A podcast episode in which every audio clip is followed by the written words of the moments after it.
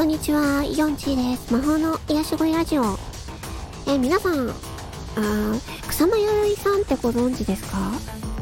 えっと、日本の芸術家なんですけれども、ま、水玉とかドットとかの柄で有名な草間彌生さんっていう芸術家の方がいらっしゃるんですけども、あのね、この草間彌生さんと、えールイ・ヴィトンのコラボの商品がめちゃくちゃ可愛くて、あブランド物そんなに興味ないんですけど、欲しいなって思っちゃいました。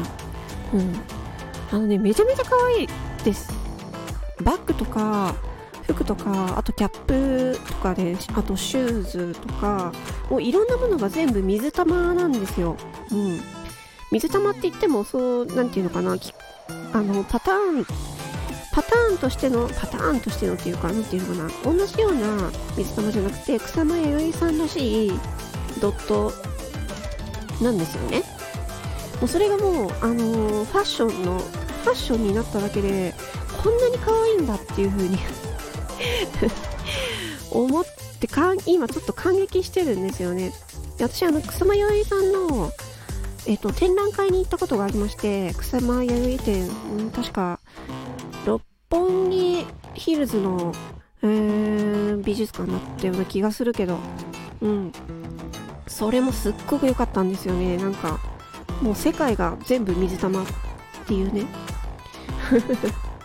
で、これなんで水玉かっていうと、その彼女自身が、その幼い頃から幻覚とか幻聴に悩まされていて、で、それから逃れるために、その幻覚幻聴を絵にし始めたっていうことらしいんですよね。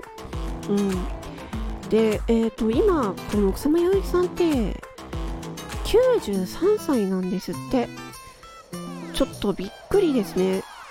もう私は、その、やっぱアート大好きなので、草間彌生さんの本当に、この狂ったような水玉のアートがすごい大好きです。なので、ちょっとなんかね、さっきツイッターで、あの、ルイ・ヴィトンと草間彌生さんの、あの、コラボのプロモツイートが流れてきて、ちょっと今興奮してます。かわいいと思って。なんか、ルイ・ヴィトン前、村上隆さんともコラボしてましたけれども、私はこの草間彌生さんのコラボの方が断然可愛いと思いました。うん。これはなんかあの、女性だったら、可愛いってなると思いますよ。めちゃめちゃおしゃれですね。いや、なんかね、一旦見てみてください。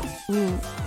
まあね、すごいね、あのーめちゃくちゃ有名な、世界でも有名なアーティストなので、もし興味がありましたら、水玉好き、ドット好きな方とかね、見てみるといいんじゃないかなと思います。それでは今回はこの辺で終わりにします。魔法の癒し声ラジオ41でした。最後まで聞いてくれてありがとうございました。